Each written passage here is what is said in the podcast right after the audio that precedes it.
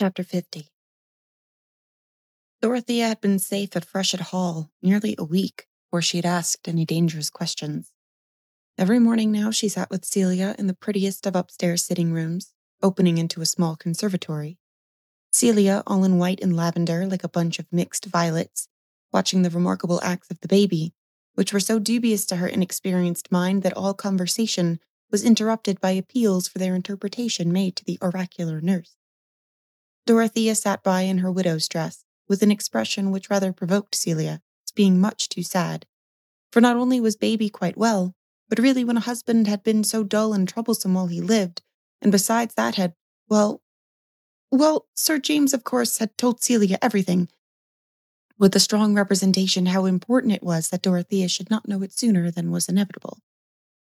But Mr. Brooke had been right in predicting that that but Mr. Brooke had been right in predicting that Dorothea would not long remain passive where action had been assigned to her. She knew the purport of her husband's will made at the time of their marriage, and her mind, as soon as she was clearly conscious of her position, was silently occupied with what she ought to do as the owner of Lowick Manor with the patronage of the living attached to it. One morning, when her uncle paid his usual visit, though with an unusual alacrity in his manner, which he accounted for by saying that it was now pretty certain Parliament would be dissolved forthwith, Dorothea said, Uncle, it is right now that I should consider who is to have the living at Lowick. After Mr. Tucker had been provided for, I never heard my husband say that he had any clergyman in his mind as a successor to himself. I think I ought to have the keys now and go to Lowick to examine all my husband's papers. There may be something that would throw light on his wishes. No hurry, my dear, said Mr. Brooke quietly. By and by, you know, you can go if you like. But I cast my eyes over things in the desks and drawers. There was nothing, nothing but deep subjects, you know, besides the will.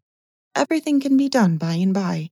As to the living, I have had an application for interest already. I should say rather good. Mr. Tyke has been strongly recommended to me. I had something to do with him getting an appointment before. An apostolic man, I believe. The sort of thing that would suit you, my dear. I should like to have fuller knowledge about him, uncle, and judge for myself, if Mr. Casaubon has not left any expression of his wishes. He has perhaps made some addition to his will. There may be some instructions for me, said Dorothea, who had all the while had this conjecture in her mind with relation to her husband's work. Nothing about the rectory, my dear, nothing, said Mr. Brooke, rising to go away, and putting out his hand to his nieces nor about his researches, you know. Nothing in the will.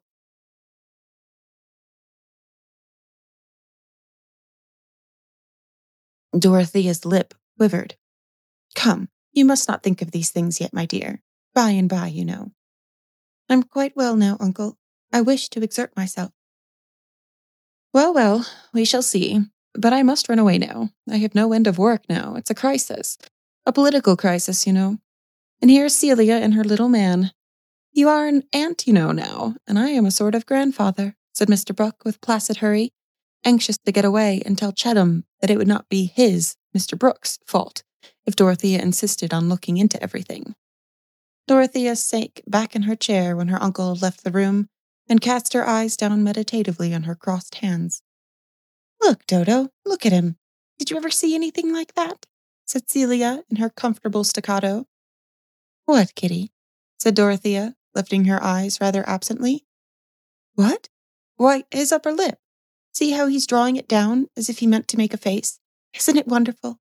He may have his little thoughts. I wish nurse were here. Do look at him.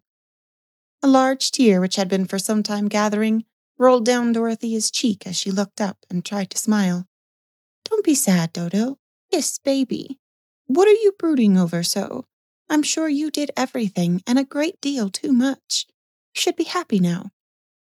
I wonder if Sir James would drive me to Lowick. I want to look over everything, see if there were any words written for me. You are not to go till Mr. Lydgate says you may go, and he has not said so yet. Here you are, nurse. Take baby and walk up and down the gallery. Besides, you've got a wrong notion in your head as usual, Dodo. I can see that. It vexes me. Where am I wrong, Kitty? said Dorothea, quite meekly. She was almost ready now to think Celia wiser than herself, and was really wondering with some fear what her wrong notion was.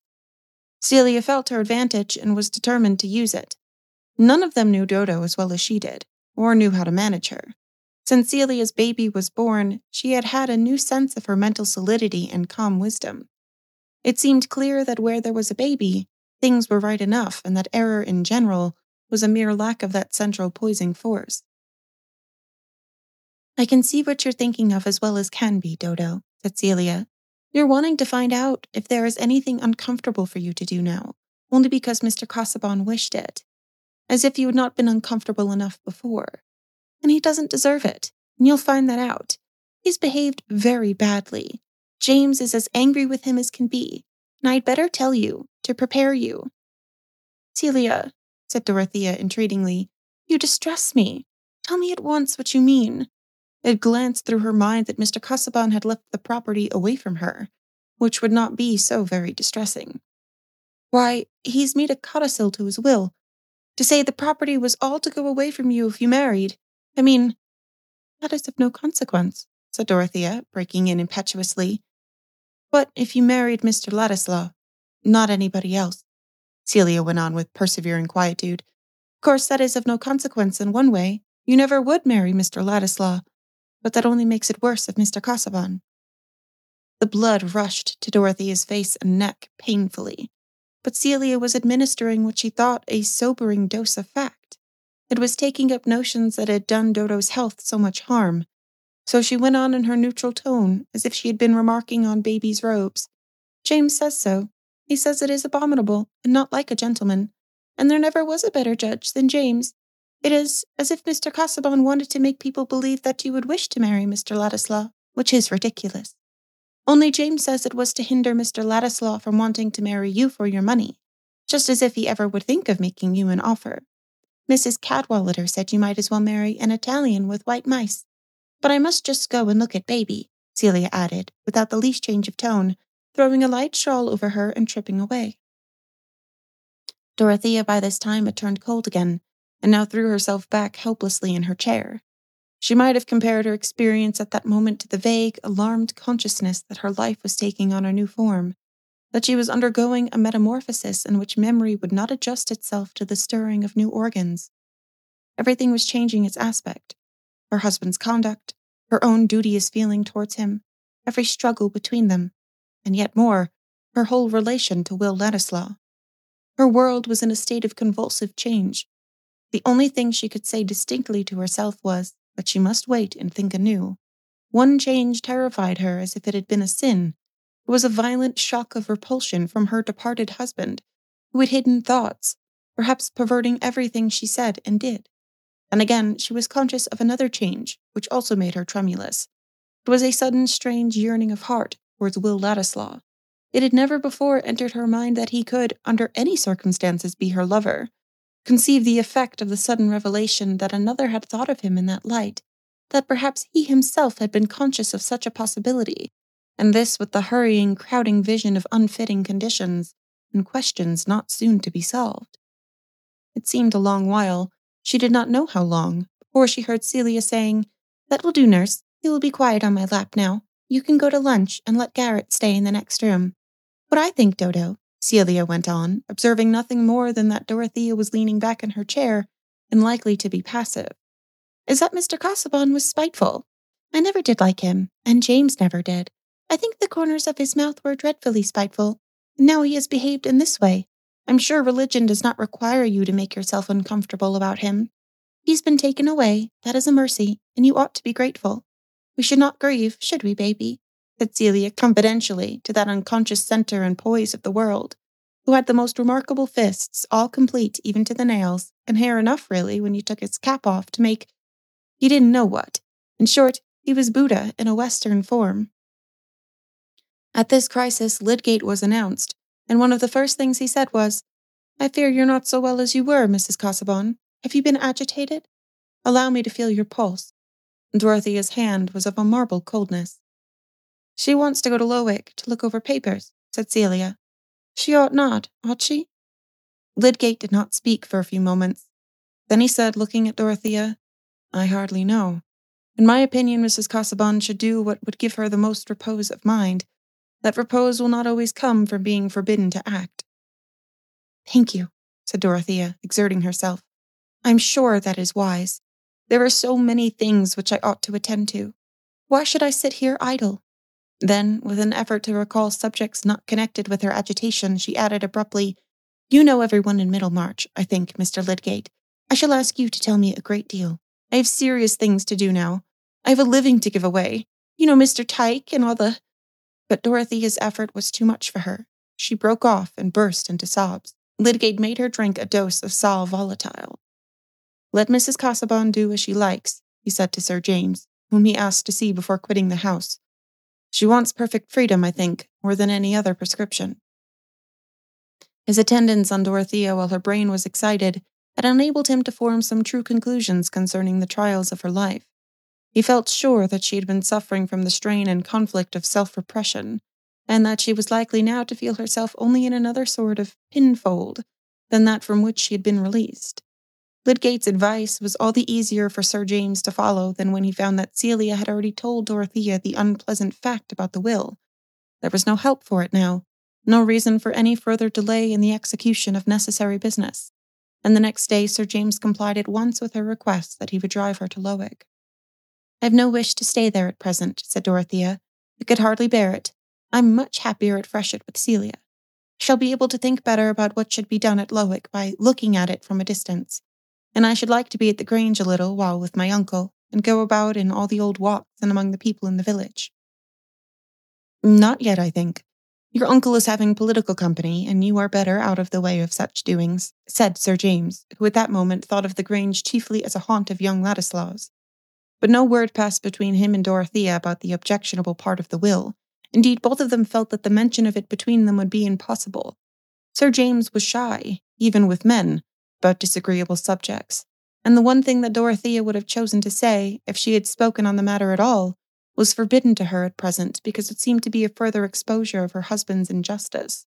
Yet she did wish that Sir James could know what had passed between her and her husband about Will Ladislaw's moral claim on the property. It would then, she thought, be apparent to him as it was to her that her husband's strange, indelicate proviso had been chiefly urged by his bitter resistance to that idea of claim and not merely by personal feelings more difficult to talk about. Also, it must be admitted, Dorothea wished that this could be known for Will's sake, since her friends seemed to think of him as simply an object of Mr. Casaubon's charity. Why should he be compared with an Italian carrying white mice? That word quoted from Mrs. Cadwallader seemed like a mocking travesty, wrought in the dark by an impish finger. At Lowick, Dorothea searched desk and drawer, searched all her husband's places of deposit for private writing, but found no paper addressed especially to her, except that synoptical tabulation, which was probably only the beginning of many intended directions for her guidance. In carrying out this bequest of labor to Dorothea, as in all else, Mr. Casaubon had been slow and hesitating, pressed in the plan of transmitting his work, as he had been in executing it, by the sense of moving heavily in a dim and clogging medium, Distrust of Dorothea's competence to arrange what he had prepared was subdued only by distrust of any other redactor. But he had come at last to create a trust for himself out of Dorothea's nature. She could do what she resolved to do, and he willingly imagined her toiling under the fetters of a promise to erect a tomb with his name upon it. Not that Mr. Casaubon called the future volumes a tomb, he called them the key to all mythologies, but the months gained on him and left his plans belated. He had only had time to ask for that promise by which he sought to keep his cold grasp on Dorothea's life. The grasp had slipped away. Bound by a pledge given from the depths of her pity, she would have been capable of undertaking a toil which her judgment whispered was vain for all uses except the consecration of faithfulness, which is a supreme use.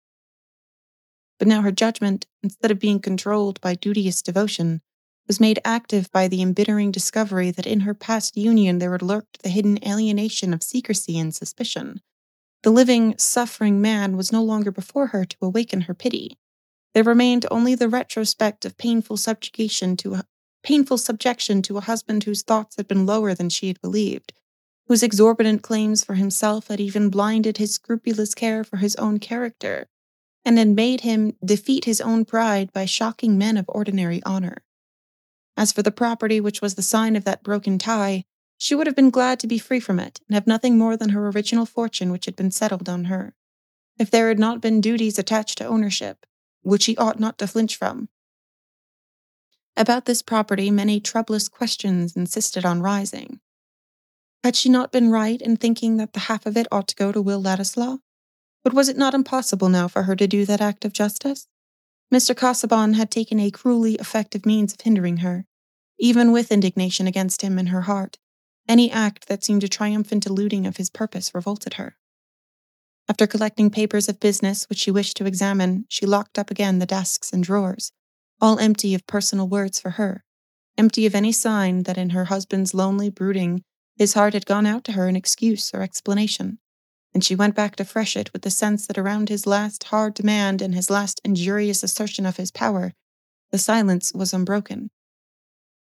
Dorothea tried now to turn her thought towards immediate duties, and one of these was a kind which others were determined to remind her of.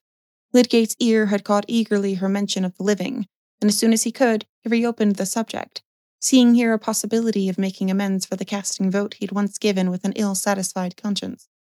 Instead of telling you anything about Mr. Tyke, he said, I should like to speak to you of another man, Mr. Farebrother, the vicar of St. Botolph's. His living is a poor one, and gives him a stinted provision for himself and his family. His mother, aunt, and sister all live with him and depend upon him. I believe he's never married because of them. I never heard such good preaching as his, such plain, easy eloquence. He would have done to preach at St. Paul's Cross after old Latimer. His talk is just as good about all subjects original, simple, clear. I think him a remarkable fellow.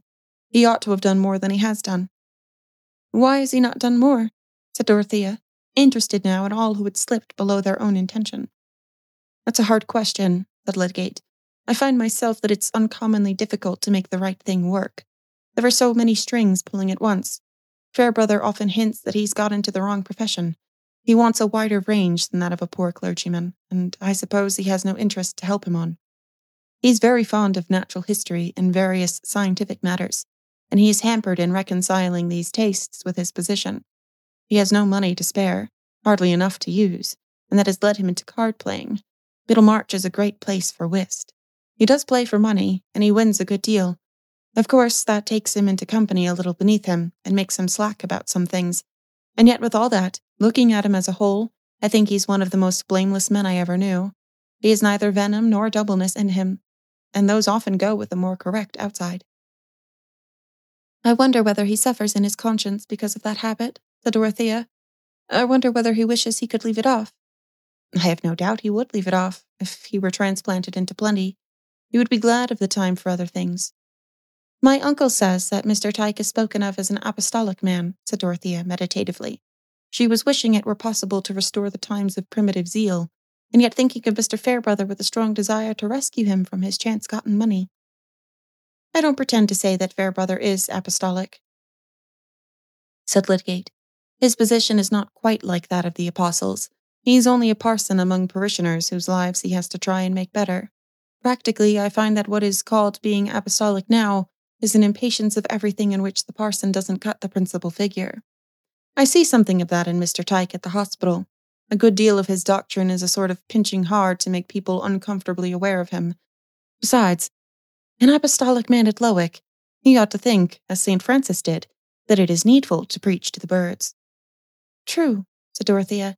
It is hard to imagine what sort of notions our farmers and labourers get from their teaching. I've been looking into a volume of sermons by Mr. Tyke. Such sermons would be of no use at Lowick. I mean, about imputed righteousness and the prophecies in the apocalypse.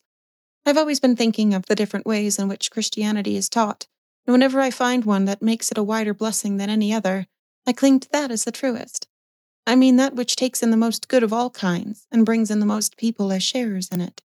It is surely better to pardon too much than to condemn too much. But I should like to see Mr. Farebrother and hear him preach. Do, said Lydgate. I trust to the effect of that. He's very much beloved, but he has his enemies too. There are people, there are always people who can't forgive an able man for differing from them. And that money winning business is really a blot. You don't, of course, see many Middlemarch people. But Mr. Ladislaw, who is constantly seeing Mr. Brooke, is a great friend of Mr. Farebrother's old ladies, and would be glad to sing the vicar's praises. One of the old ladies, Miss Noble, the aunt, is a wonderfully quaint picture of self forgetful goodness and Ladislaw gallants her about sometimes. I met them one day in a back street. You know Ladislaw's look. Sort of Daphnis in coat and waistcoat, And this little old maid reaching up to his arm, it looked like a couple dropped out of a romantic comedy. But the best evidence about Farebrother is to see him and hear him. Happily, Dorothea was in her private sitting room when this conversation occurred, and there was no one present to make Lydgate's innocent introduction of Ladislaw painful to her. As was usual with him in matters of personal gossip, Lydgate had quite forgotten Rosamond's remark that she thought Will adored Mrs. Casaubon. At that moment, he was only caring for what would recommend the Farebrother family, and he had purposely given emphasis to the worst that could be said about the vicar, in order to forestall objections. In the weeks since Mr. Casaubon's death, he had hardly seen Ladislaw, and had heard and he had heard no rumor to warn him that Mr. Brooke's confidential secretary was a dangerous subject with Mrs. Casaubon. When he was gone, his picture of Ladislaw lingered in her mind and disputed the ground with that question of the Lowick living. What was Will Ladislaw thinking about her? Would he hear of that fact which made her cheeks burn as they never used to do? And how would he feel when he heard it? But she could see as well as possible how he smiled down at the little old maid, an Italian with white mice. On the contrary, on the contrary, he was a creature who entered into everyone's feelings and could take and could take the pressure of their thought instead of urging his own with iron resistance.